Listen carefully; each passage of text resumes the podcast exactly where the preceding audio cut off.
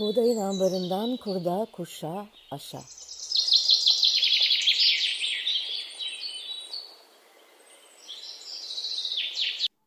Merhaba, ben Buğday Derneği'nden Lale Han. Buğdayın ambarından kurda, kuşa, aşa podcast serimiz ruhumuza, aklımıza, toprağımıza düşen hayatın tohumlarının yeşilirken çıkardığı sesi duymak isteyenler için kayıtta. Bu haftaki kaydımızda Nazlı Pişkin'le beraberiz. Hoş geldin Nazlı'cığım. Hoş bulduk Lale Hancım. Ne kadar güzel seninle böyle bu mecrada da buluşmak. Benim için de çok heyecan verici. Nazlı benim arkadaşım. Uzun yıllardır arkadaşlık yaptık. Her platformda birlikte üretmek için fırsatlar yarattık. Ee, şimdi size biraz arkadaşım olan konuğum Nazlı'yı tanıtmak istiyorum. Nazlı Pişkin Akdenizli bir ailenin çocuğu. Yiyeceklerin, hikayelerin anlatıldığı, sofra başı sohbetlerinin yapıldığı bir ortamda büyümüş. Üzüm bağlarında, gül bahçelerinde, ot var, çiçek var, sevdalığa çare var diyen nineleriyle birlikte zaman geçirmiş. Portakal çiçeklerini koklayarak, farklı zeytinler tadarak büyümüş doğduğu toprakların zenginliğiyle lezzet hafızasını oluşturmuş. Boğaziçi Üniversitesi Mütercim Tercümanlık bölümünden mezun olduktan sonra başladığı çevirmenlik hayatında özellikle yiyeceklerin tarih içindeki yolculuklarına odaklanmış.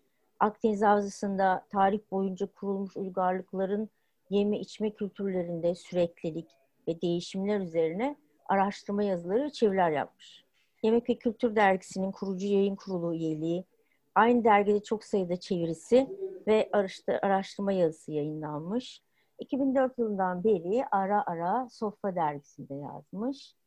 Nazlı'nın 2008'den beri de Metro Gastro dergisinde mutfak kültüründe yiyecek malzemelerinin tarihi konusundaki araştırma yazıları yayınlanıyor. Editörlüğünü yaptığı kaynak kitaplar ve farklı yayın evleri tarafından yayınlanmış çevirilerin listesi ise uzun. Tehlikeli Tatlar Tarih Boyunca Baharat ve son çevirisi Kokulu Ot ve Baharat Ansiklopedisi çeviri kitaplarından sadece ikisi. Baharat konusundaki son çalışması ise Anason'un tarihine dair konuşmacı olarak katkıda bulunduğu Anason'un Yolculuğu adlı belgesel. Belgesel geçtiğimiz aylarda 40 yıldır farklı temalarla düzenlenen uluslararası saygınlığıyla tanınan Oxford Food Symposium'da gösterildi ve sempozyumun 2020 yılı teması kokulu otlar ve baharattı.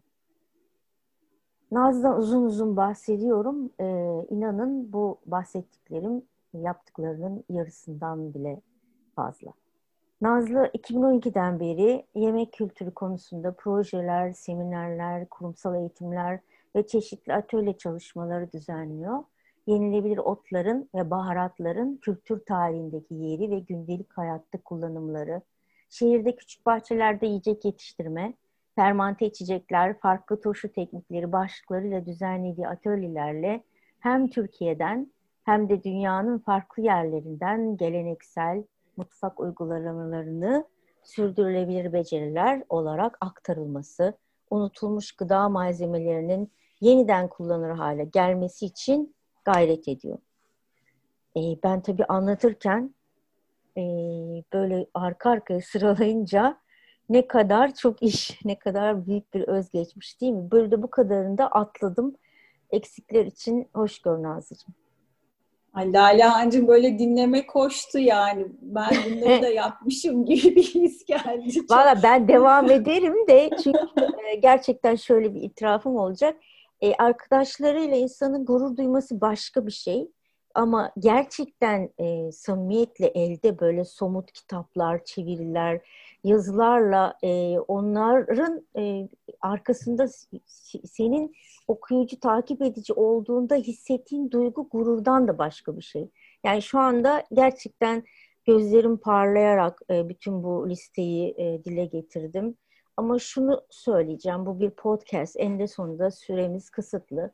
Ben çevirdiğim kitaplar, incekiler adını verdiğin o incelerin incesi, bloğun, ziyansız, israfsız, kadim saklama teknikleri üzerine yaptığın atölyelerin, evinin arka bahçesinde ektiğin biçtiklerin, uzun uzun sohbetlerin konusu diye düşünüyorum.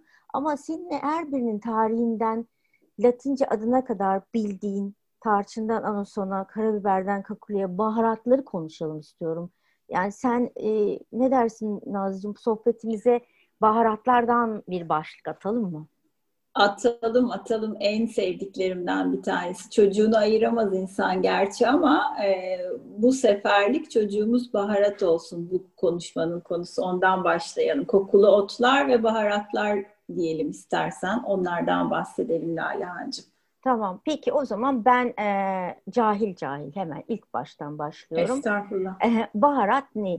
Baharata ilgin nasıl başladı? Baharatlar yani baharat kelimesinden itibaren nedir baharat? Tabii şimdi e, çevirmen olduğum için sözcüklerle oynuyorum ya ben etimolojisiz olmaz. En sevdiğim e, konulardan etimoloji. E, baharat Arapça kökenli bir sözcük ve Arapçada güzel kokulu e, otlar, güzel e, koku anlamına geliyor. Gelen bahar sözcüğünün çoğulu. E, at iki Arapçada çoğul yapma iki. Bahar yani güzel kokulu otların, güzel kokulu maddelerin çoğulu baharat. Dolayısıyla e, bu vesileyle şu küçücük notu da eklemek isterim aslında. E, biz Türkçe'de dilimiz çok alışmış. Baharatlar, baharatlar diyoruz ama bu bir artık Galata meşhur olmuş e, dilimizde. Kabul edilmiş bir yanlış olmuş diyelim. E, aslında baharat dediğimiz şey zaten çoğul bir kelime. Dolayısıyla baharatlar dememize gerek yok. E, temiz bir Türkçe kullanmaya, e, böyle titizlenmeye gayret edersek ama e, kullanıyoruz. Dilimiz öyle alışmış gündelik hayatta. E, tanımına bakacak olursak Lale baharat e, bitkilerin, bitkilerden olabilir. Yani bitkilerin kök, kök sap, yaprak, çiçek tomurcuğu, kabuğu ağaçsa eğer e, gibi kısımlarından, botanikte tanımlanan kısımlarından elde edilen kokulu e, maddeler, kokular olabilir ya da hayvan kaynaklı olabilir. Biz daha çok bitkisel kaynaklı baharatı e, biliyoruz ama e, unutmayalım ki hayvan kaynaklı baharat da var. Mesela e, misk günümüzde unutulmuş olanlardan sadece dilimizde o çok bildiğimiz, çok kullandığımız mis gibi kokuyorsun ya da hatırladığımız misk de hayvan kökenli bir baharat ve bunun gibi daha başka hayvansal kökenli baharat çeşitleri de var. Bunlar hayvanların genellikle salgıları e, ya da vücutlarındaki bir salgı bezinden alınmış bir parça e, olabiliyor. E, baharat yükte hafif, pahada ağırdır her zaman ve genel olarak hangi coğrafyada yaşıyorsak o coğrafyaya uzak bir coğrafyadan getirilmiş olanları da vardır. Bunu da unutmayalım. Kokulu ot ile baharatın en temel ayrıldığı yerlerden bir tanesi bu. Yükte hafif, pahada ağır ve de genelde uzak yol deniz ticaretine konu oluyor baharat. Kokulu otlar e, geçti arada. Peki e, onlardan, onları baharatlardan nasıl ayırt edeceğiz Nazlı? Evet, o da şöyle e, çok Bunlar bir kere baharat kadar pahalı değil genel olarak çok kabaca söylüyorum. Çünkü bulunduğumuz coğrafya neyse o coğrafyada, o iklimde, o toprakta o tohum bolca yetişebiliyor. Ee, uzaklardan getirmemize gerek kalmıyor. Mesela nane, mesela kekik, mesela e, mercan köşk. Yani e, daha çok m, bitkinin yaprağı sapı e, olarak kullandığımız kısımları ve hemen arka bahçemizde belki küçücük bir saksıda çok kolayca bulunduğumuz iklimde yetiştirebileceğimiz e, bazıları tek yıllık bazıları 2-3 e, yıllık olan çalımsı, otumsu e, bitkiler. Örnek verirsen birkaç tane kokulu baharata? İşte dereotu, e, kokulu ota, e, mercan köşk, dereotu, fesleğen, kekik, nane, e, taze kişnişi örnek verebiliriz. Baharata örnek verecek olursak da e, karabiber, tarçın, e, zerdeçal, anason. Anasonun e, tohumu e, bu coğrafyada yetişiyor o bizim için. Yani biz çok şanslıyız. Anadolu'da yetişen bazı baharat çeşitleri var. E, misk demin söyledim. E, pelesenk yine Türkçe'de dilimize pelesenk olmuş oldu da bildiğimiz bir reçine.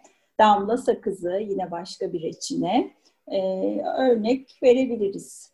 Baharat. Peki e, baharat sadece mutfakta kullanılmıyor. Yani kullanım alanlarından da biraz söz edelim mi? Ee... Aa, tabii en sevdiğim şey. Ee, bir kere baharat aslında tamamen kültür tarihiyle iç içe geçmiş olan bir konu Lale Hancı. Ee, dediğim gibi sadece mutfakta kullanmıyoruz. Farklı kullanım alanları var. Nedir bunlar? En başta tıp. Yani e, modern tıbbın e, yaygınlaşmasına ve modern kimyanın, biyokimyanın, organik kimyanın yaygınlaşmasına kadar e, baharat ve kokulu ot e, ilaç olarak ilaç yapımında kullanılan malzemeler. E, hala da geleneksel tıp uygulamalarında çeşitli e, vesilelerle çok gördüğümüz şey. O yüzden tabii bunların ilaç olduklarını aslında tarih boyunca unutmamak gerek. O şekilde e, bilinçli kullanmak, tüketmek gerek. Bu önemli bir konu. Ee, ötekisi sanayide kullanılması. Yine e, kimyanın gelişimine kadar pek çok baharat ve kokulu ot. E, kimyada özellikle boya boyar madde olarak tekstil e, ve deri e, boyamasında kullanılan şeyler. İşte biliriz hepimiz Budistlerin o e, kullandıkları güzel e, kumaşlar e, klasik dönemde aslında zerdeçalla boyanıyor ama tabii şimdi öyle değil. Bu da e, tekstil boyamasında kullanılmasına baharatın bir örnek. Ritüel kullanımları var yani e, koku tabii çok önemli bir uyarıcı e, ilk hafızamıza ilk yerleşen şey annemizden duy, annemizin kokusuyla bebekliğimizde ilk tanıdığımız şey annemizin kokusu. E, en sağlam duygu, en temel e, duygu koku.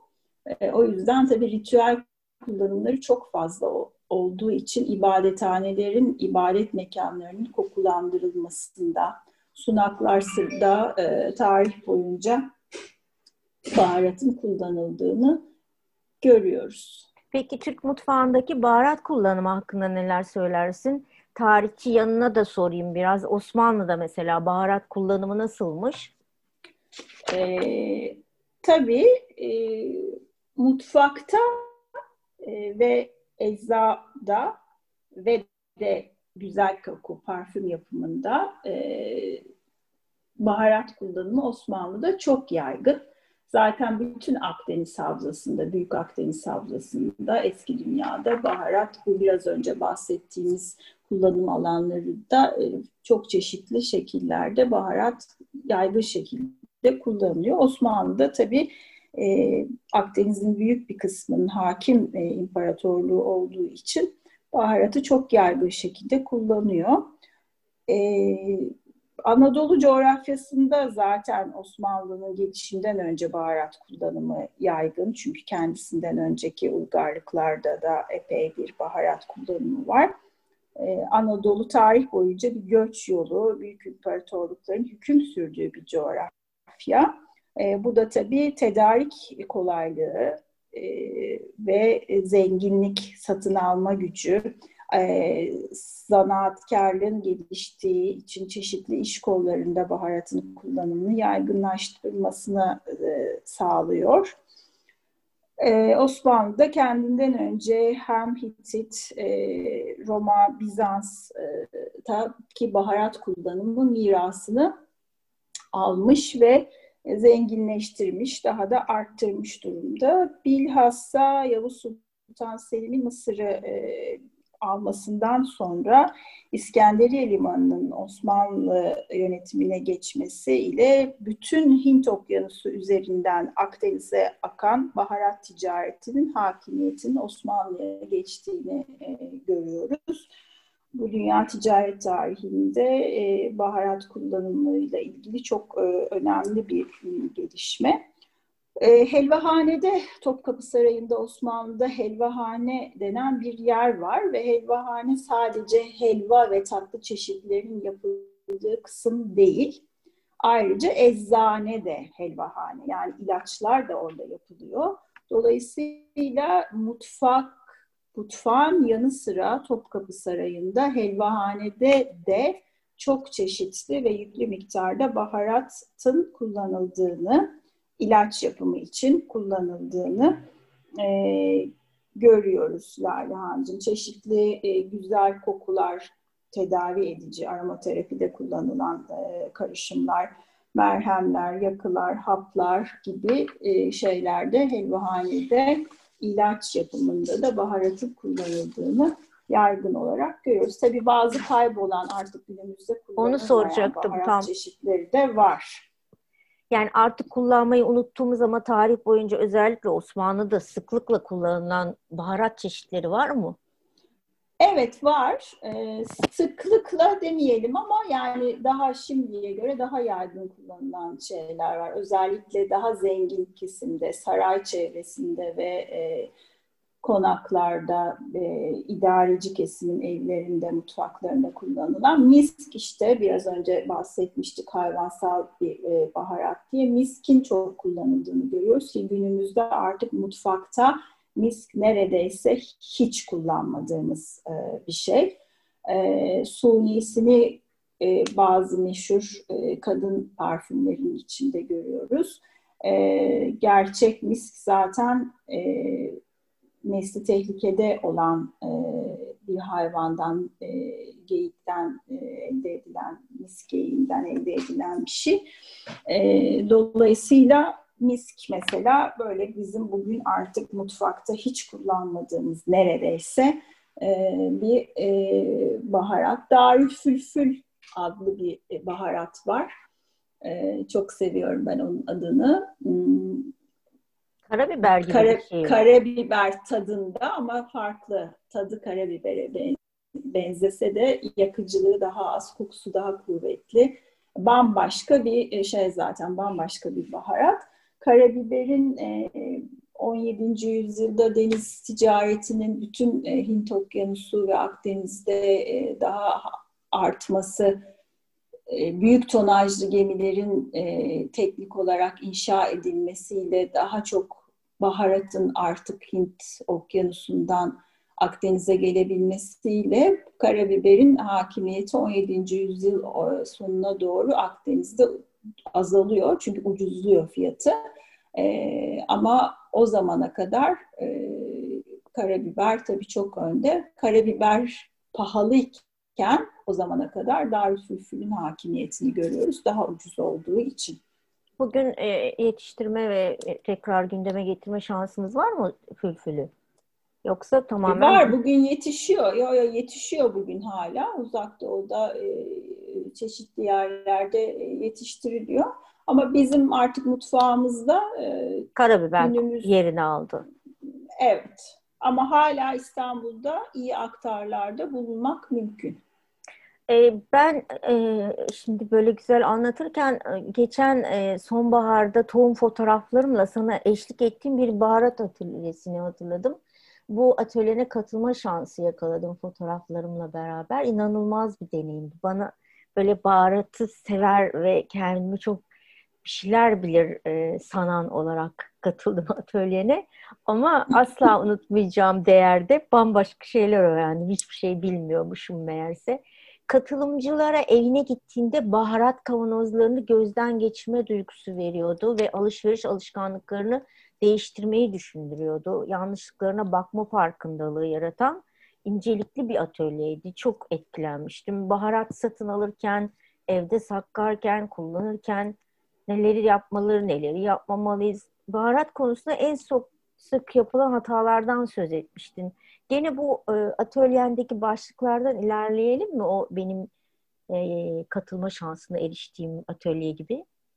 Tabii çok güzel olur Laylancığım. O e, harika bir sergiydi. Benim de çok e, büyük bir zevkle atölye yaptığım e, bir etkinliğindi senin. Nefis fotoğraflarla benim e, baharatın kullanımı, tarihi, israfı nasıl önleriz baharat konusundaki gibi atölyede anlattığım konularla senin fotoğrafların eşleşmesi hakikaten e, çok beni mutlu eden birlikte yaptığımız işlerden biri olmuştu. Umarım ileride de başka başka konularda yine İnşallah. bu şekilde paslaşırız. Çok güzel olur. Ee, şöyle e, bunlar en başta dedik yani yükte hafif, pahada ağır şeyler. Belki şimdi azıcık alıyoruz aman işte ne olacak 20 lira verdin, 40 lira verdin bir şey değilmiş gibi belki geliyor. Ama yani bunlar hakikaten pahalı ve çok emek harcanarak yetiştirilen e, işte nakliyesi e, uzun yoldan gelen e, nakledilirken dikkatli e, nakledilmesi gereken malzemeler. Dolayısıyla aslında bir gramını bile israf etmemek, ziyan etmemek gerek diye düşüneceğimiz malzemelerden. Hiçbir malzemeyi ziyan etmemeliyiz ama özellikle böyle bizim coğrafyamızın dışından gelen, ithal edilen ürünler e, ve hem şifasıyla hem lezzetiyle hayatımızı çok şenlendiren ürünleri israf ve ziyan konusunda daha titiz davranmalıyız diye düşünüyorum Lale Hancım. Ee, nelere dikkat edebiliriz baharat alırken, saklarken? Bunlardan istersen biraz bahsedeyim.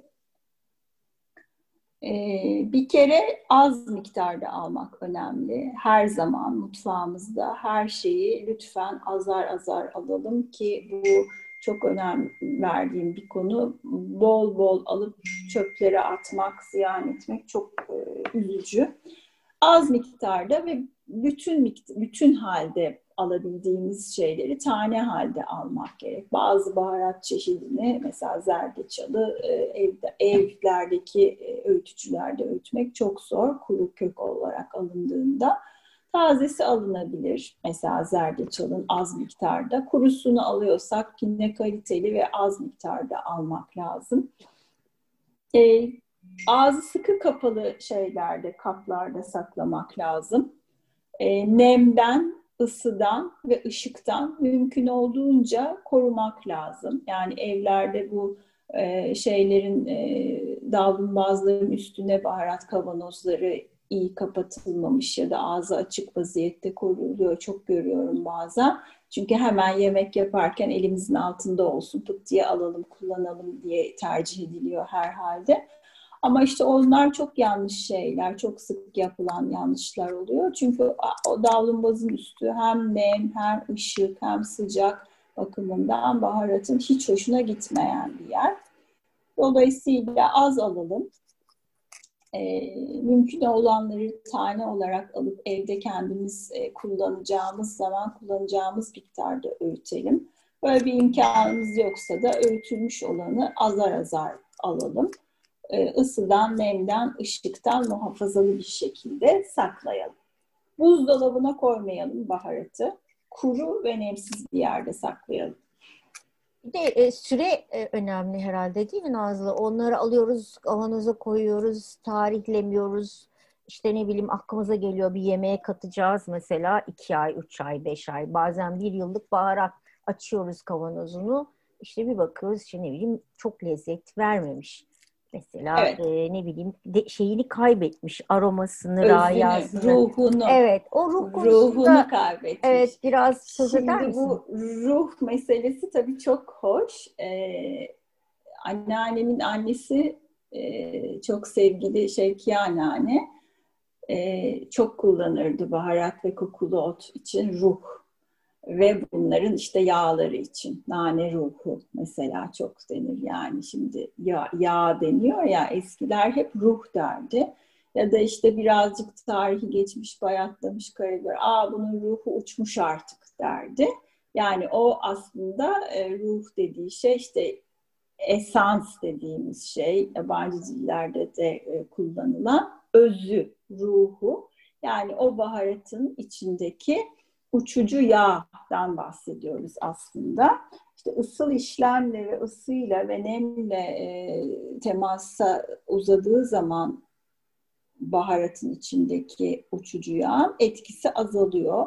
Oksijenle ne kadar çok temas ederse o kadar kısa sürede okside oluyor ve işte artık e, özelliğini de şifasını da yitiriyor. E, bu nedenle bütün halde almak daha önemli. Bütün halde alınan, tane formda alınan e, baharat öğütülmüşe göre uçucu yağ ruhu açığa çıkmadığı için e, oksijenle teması daha az olduğu için öğütülmüşe göre daha uzun süre dayanıyor Lale Hancım. Ama baharat özünde zaten uzun süreli dayanan bir şey.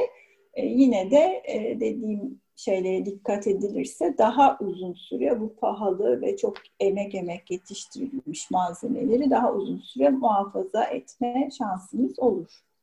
Peki e, mesela o zaman karabiberi tane e, ya da tarçının kabuğu e, daha uzun süre dayanabilir durumda anlıyorum değil mi? Karabiberi tane evet. alsak öğütücüde evet.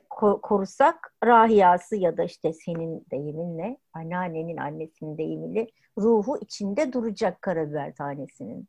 Evet, evet. Yani parçalandığı anda çünkü o e, uçucu yağları açığa çıktığı için yani oksijenle beraber olduğu için e, tabii daha kısa sürede e, o zaman özelliğini yitiriyor. O zaman evimizde biraz öğütücüler e, havanlar Havanlarımız falan... vardı. Zaten. Yani bizim kültürümüzde, mutfak kültürümüzde havanlar var. Eski mutfaklarda boy boy ve farklı amaçlar için kullanılan havanlar olurdu. İşte tunç havanlar, mermer havanlar, taş havanlar, e, tahta havanlar vesaire. Şimdiki mutfak mimarisinde bunları koyacak belki çok yerimiz olmayabilir. Ee, ama yani bir tane güzel bir tunç havan, orta boy güzel bir tunç havan Yeterli. herkes alabilir herhalde. Ee, elektrikli öğütücüler var. Yüksek wattlı olanları alınabilir. Ee, kahve öğütücüler diye satılıyor bunlar piyasada. Ee, bundan bir tane alabilirsiniz. Ee, kahve ile baharatı aynı şeyde öğütmemek lazım. E, ne kadar yıkansa da onun kokusu geçebilir çünkü. E, ama işte bir tane şey alıp e, uygun fiyatlı, uzun ömürlü kullanabilecek kaliteli bir makine, yüksek wattlı olması lazım. Alıp e, bazı şeyleri e, onda yani karabiberi çekebilirsiniz mesela ama tabii tarçını o makinede çekerseniz makina yanar, ziyan olur. E, tarçını da toz kullanacaksanız az miktarda alabilirsiniz. Ya da çubuk tarçınla başka şeyler yapabilirsiniz tabii. Şimdi anlatırken müthiş burnuma gram masala kokuları geldi. Tarçın, tarçın geçince benim görsel hafıza birdenbire burnuma hizmet etti. Dünyada birçok baharat karışım var böyle yani hemen hatırladığım işte köri gibi e, biraz önce söylediğim garam masala dediğimiz Hindistan'a özgü acaba onun gibi birbirini tamamlayan e, baharat cinsleri var mı e, dünyaca? Mesela baharat karışımlarında özen gösterilecek noktalar var mı e, Nazlı? Biraz söz edelim mi? Ah Lale Hanımcığım harika e, şeyler var. Dünyanın e, farklı kültürlerinde klasikleşmiş baharat karışımları var. E, o coğrafyanın malzemeleriyle eşleştirilmek üzere kullanılmış. Hindistan'dan işte garam masala e, dedin. E, yine işte köri e, karışımları. E, uzak doğuda başka karışımlar, İtalyan mutfağında, Fransız mutfağında e, bambaşka karışımlar. Örneğin Fransa'da ot kokulu otların kuruları ve baharatın bir arada bulunduğu karışımları görebiliriz. İtalyan mutfağında hakeza öyle. E, Orta Doğu mutfağında var. E, Orta Doğu mutfağı üstünden bizim Hatay'a, e, Antakya'ya gelmiş olan karışımlarımız var. Zahter karışımı e, gibi.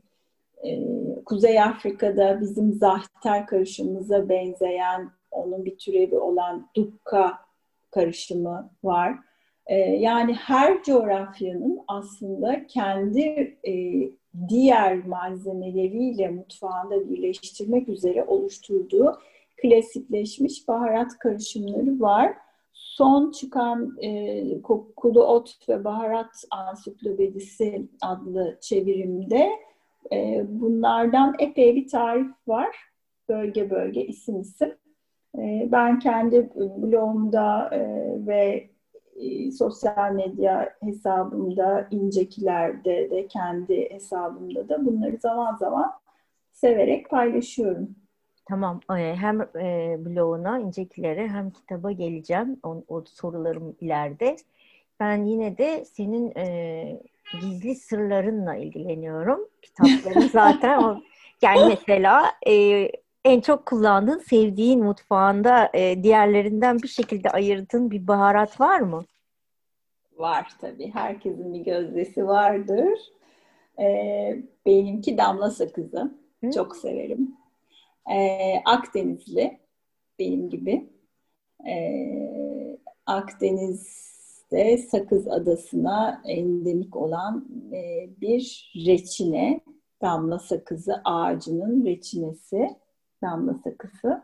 E, bu da kabul ediliyor değil mi? Baharat şey. Evet, evet. Reçineler baharat olarak kabul ediliyor. Yani ağacın e, öz suyu güneşte kuruyunca reçine oluyor. Reçineler de baharat, damla sakızı gibi, e, pelesenk gibi biraz önce söyledim.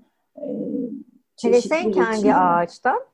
Pelesenk ise adı üstünde yine pelesenk ağacından Aden Körfezi'ne özgü e, olan bir ağaç türü. E, şeyde tarihte çok acayip hikayeler var Pelesenk'le ilgili Roma İmparatorluğu zamanında. E, yani şeyler de sakızlar da baharat olarak kabul ediliyor. Benim mutfakta diğerlerinden ayırdığım baharatım çok sevdiğim. Hepsini seviyorum ama bir tanesini seç desen herhalde damla sakızını seçerim. O zaman başka bir sır daha vereceksin bize. Nerelerde kullanıyorsun?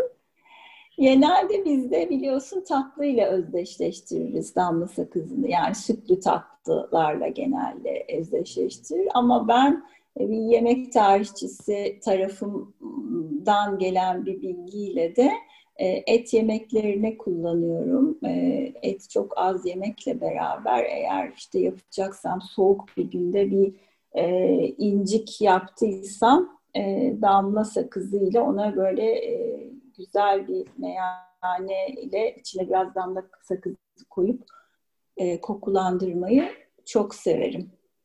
Otlardan var mı kokulu otlardan? Otlardan da var tabii. E, otlardan da e, Arap saçını yani taze rezeneyi çok severim.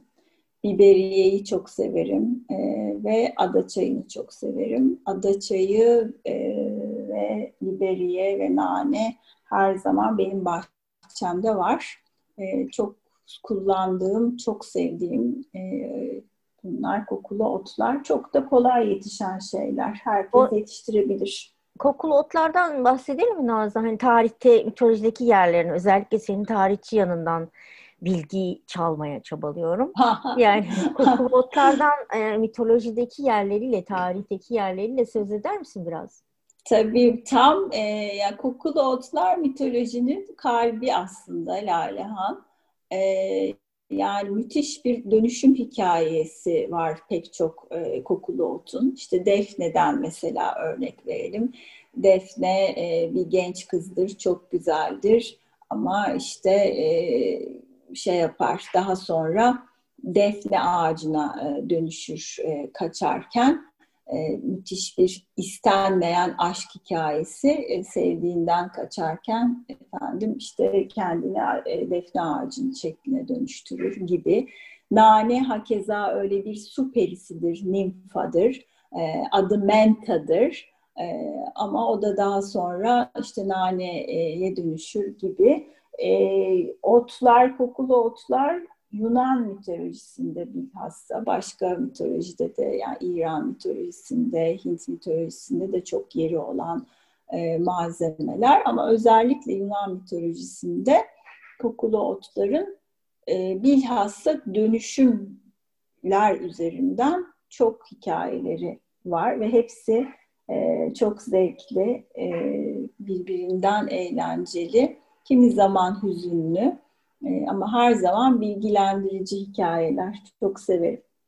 Yani aklıma geldi şimdi birden e, biyolojik çeşitliliğe katkıları büyük tabii ki bu kokulu otların değil mi? Türkiye'de bir ölçülebilir e, biyolojik çeşitliliklerinden söz edebilir miyiz? E, çok haklısın. Hmm, çok çok var. Yani bunlar çok kolay yetişen şeyler oldukları için kokulu otlar. Baharat öyle değil yani e, ama kokulu otlar çok çabuk yetiştiği ve kısa süreli e, ömürlü bitkiler oldukları için ağaçlara göre mesela e, çok çabuk e, çaprazlanabilirler, e, değişiklikler yapabilir. Dolayısıyla biyolojik çeşitlilik bakımından çok zengin türler bunlar.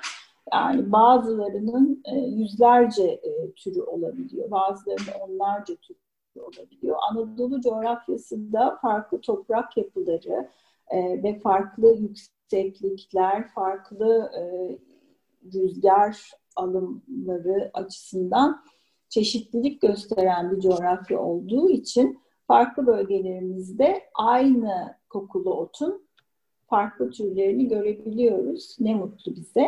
Tabii bu isimlerinin de farklı olmasını e, getirebiliyor. Dolayısıyla yazarken, e, okurken e, çok dikkat etmek e, gerekir. Aynı bitkiye farklı adlar verilebiliyor Anadolu'da e, ya da farklı bitkiye aynı ad verilebiliyor. E, dikkatli olmak gerekir. E, peki Nazlı'cığım arka bahçende bir şeyler yetiştirdiğini biliyorum. Zaten İncekiler e, blogunda da paylaşıyorsun. E, oraya sonra geleceğim. Ben şimdi birden e, iştahlandım. Acaba şurada saksıda bir şey yetiştirsem kokular geldi. Belki akşam yemeğinde kokulu bir şey yesem duygum var. Sence saksıda neler yetiştirebiliriz? Kokulu otlar e, yani olur mu hepsi balkonda? E, hepsi olmaz. Yani çok derine kök salmak isteyen, çalı formunda olanları yetiştirebiliriz ama biraz daha büyük saksılarda belki yetiştirmek lazım.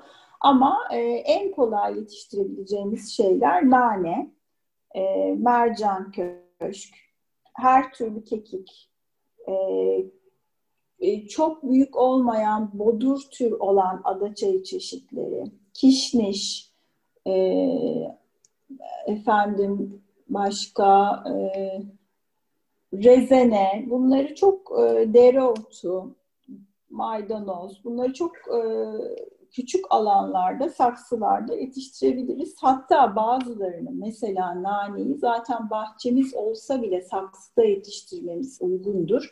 Çünkü toprak altından e, kol atarak ilerleyen bir bitki nane. Bir bakarsınız iki sene sonra bütün bahçeyi nane e, sarmış. Başka bir şey yetiştiremezsiniz.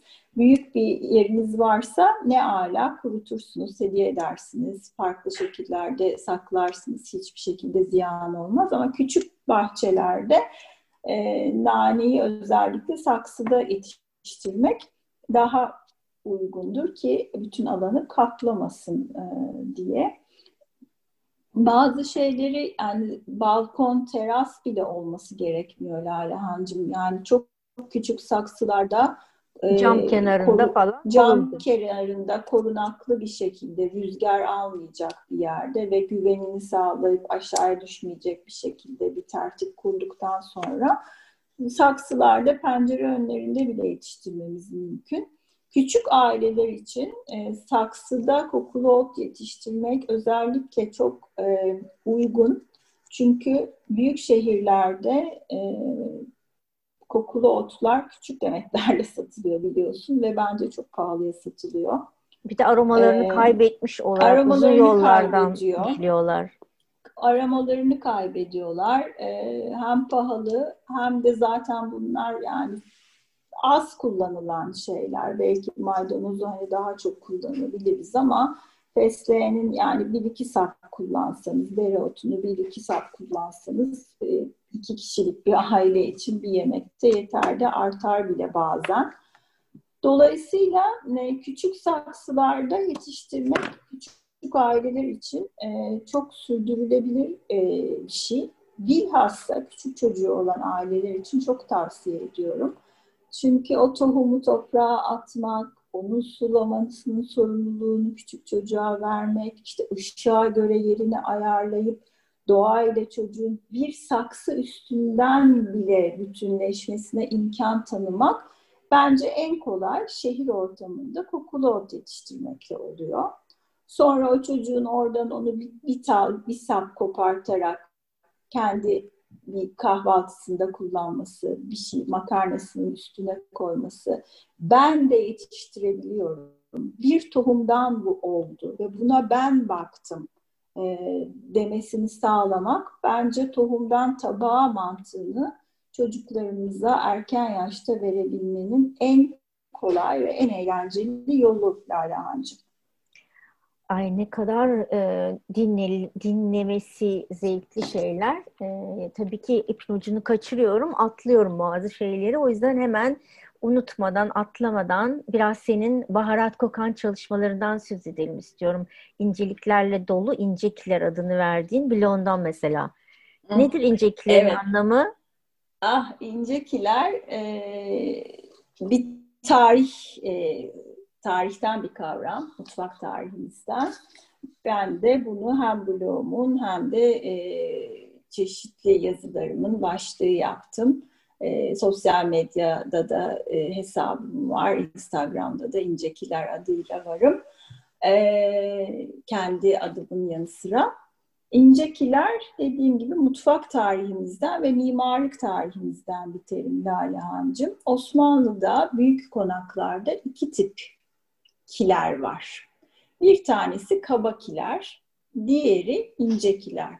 E, kaba kiler de e, daha az işlenmiş ürünler ve malzemeler var. İşte nedir? Un çuvalları, işte buğday çuvalları e, vesaire gibi adı üstünde daha kaba işlenmemiş, daha az işlenmiş malzemeler. İncekiler ise genelde harem tarafındaki mutfağın yanında e, yani iki mutfak oluyor büyük konaklarda.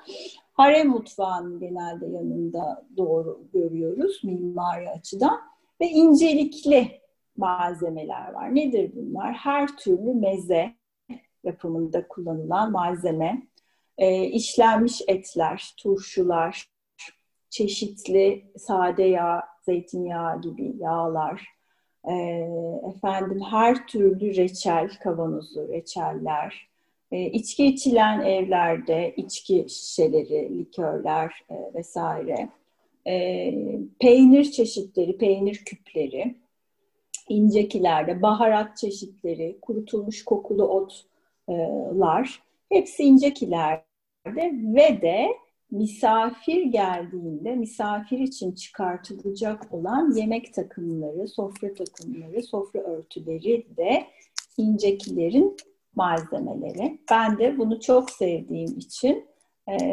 blogumun ismi ve de e, sosyal medya hesabımın ismi e, çok severek kullandığım bir şey. Peki e, son çevirdiğin e, biraz önce sohbetimizin başında bahsettiğin Oğlak yayınlarından geçtiğimiz aylarda çıkan Tony Hill'in Kokulu Otlar ve Baharat Ansiklopedisi kitabından biraz söz edelim. Bu çevirdiğin e, diğer özenli kitaplar gibi yine çok özenli kitabın içeriğinden kısaca yazarından, çeviri sürecinden biraz bahseder misin? Tabii memnuniyetle. E, Kokulu Ot ve Baharat Ansiklopedisi e, 2019 Kasım ayında kitap fuarında yayınlandı. O, o zaman da tam yayınlandı. E, epey kalınca ansiklopedik formatta hem kokulu otları hem baharat çeşitlerinin anlatıldığı tarifli, e, tarifte içeren 400 küsür sayfalık bir kitap. E, A'dan başlıyor, Z'de bitiyor. Çeşitli e, başlıklar altında. E, malzemelerin, bu malzemelerin e, botanik latincesindeki adı, e, Türkçe'de en yaygın olarak kullanılan eş anlamlıları, çünkü biraz önce bahsetmiştim farklı bölgelerde aynı e, ota ya da baharata farklı adlar verilebiliyor. İşte ana vatanı neresidir? Günümüzde en yaygın hangi dünyada nerelerde yetişiyor gibi her madde için, e, her başlık için bu künye bilgilerinin yer aldığı, daha sonra da kitabın yazarının e, kendisinin o baharat ya da kokulu adla ilgili verdiği e, bilgiler ve bir tarifle her bölümün sürdüğü e, ansiklopedik formatta bir e, kitap. Çok zevk alarak, çok e, neşeyle çevirdiğim, benim de hem çok şey öğrendiğim e, bir kitap oldu. Arkasında bir de karışımlar kısmı var. Biraz önce bahsetmiştik. Orada da dünya mutfaklarından çeşitli klasik e, baharat karışımları ım, yer alıyor. Dolayısıyla kitap hem isterseniz çayınızı kahvenizi içerken oturup zevkle okuyup karıştırabileceğiniz bir kitap. Hem bir şefseniz ya da kendi ailenizin, kendi mutfağınızın şefiyseniz e, içinden istediğiniz bir tarifi, mevsime özgü bir e, tarifi seçip rahatlıkla yapabileceğiniz e, ya da öğrenciyseniz, gastronomi öğrencisi ya da tarih öğrencisiyseniz e, çeşitli bilgileri alıp kullanabileceğiniz çok kapsamlı, e, geniş bir kitap Lalehancığım. Yazarı Tony Hill, Amerikalı bir aktar. E, Tam bunu soracaktım. Tony Hill'le tanışma fırsatın olmadı herhalde değil maalesef mi? Maalesef olmadı. Maalesef olmadı. Çok isterdim. Olmadı. Kendisi Seattle'da çok büyük bir aktar dükkanı varmış. E, şu anda o dükkan duruyor ama artık işletmecisi Tony Hill değil. O devretmiş orayı. E, başka kitapları da var aynı yazarın. E, eğlenceli dili olan, e, bilgisi kuvvetli, e, işin pratiğinden gelen e, bir yazarın kitabını dilimize kazandırmış olmaktan da ben de çok sevinçliyim. Ne güzel. Çok farklı yollarla, değişik kanallarla aynı amaç için çalışıyorsun, özenle üretiyorsun. Bizi yeni yeni projelerinde daha da zenginleştireceğine hiç kuşkum yok. Şimdi kitap projelerini, bloğunu, yeni yeni akıl fikirlerini, tohumlar gibi ben kurda kuşa aşa diyerek zihnimizin, ruhumuzun, hayatımızın toprağına savuruyorum. Yeşersinler, büyüsünler, çoğalsınlar ve yine son sözü sana bırakıyorum Nazlıcığım. Lale'cim sen çok güzel aslında e, son söze getirdin lafı. Kurda kuşa aşağı dedin. Zihnimizin, ruhumuzun, tohumları toprağa savuruyorum dedin. Ben de o niyetle yaptığım her işi yapmaya gayret ediyorum. İncekilerimde ürettiğim ürünleri, çeşitli karışımları, baharat karışımlarını, e, fermente içecekleri hep bu niyetle e, şifa ve sevgiyle karşısındakine yaraması niyetiyle e, sunuyorum. E, bu pandemi süresince de, salgın süresince de e, aslında bu niyetlerin, gıda üstündeki titizliğin e, ne kadar önemli olduğunu bir kez daha anlamış olduk. Çünkü hep konuştuğumuz şeyler işte gıda güvenliği, gıdanın işte israf edilmemesi, yerel üretimin ne kadar önemli olduğu şeyler hep konuşuyoruz. Ama artık hakikaten bunun hayatın tam ortasında olduğunu hepimiz anladık. Küçük üretici yoksa, yerel üretim e, azalıyorsa, e, şehirler kendine yetemez haldeyken e, var olmak çok daha e, bambaşka zorluklar arz eder halde. Dolayısıyla e, bu süreçten hepimizin gıda israfı konusunda öğrenmiş olarak ve e, dikkatlice mutfağımızda en küçük gıda malzemesini bile dikkatlice kullanarak, israf etmeyerek, ziyan etmeyerek, malzemenin hakkını vererek, üreticiyi mahcup etmeyerek diyeceğim, onun emeğini ziyan etmeyerek sağlıklı bir şekilde beslenmeye niyet etmek ve bu yönde gayret etmek üzere bu süreçten çıkmış olacağımızı diliyorum Lale Hancım. Herkese çok güzel, pırıl pırıl bir sonbahar ve sonrasında çok sağlıklı, neşeli bir kış diliyorum. Sevgiyle.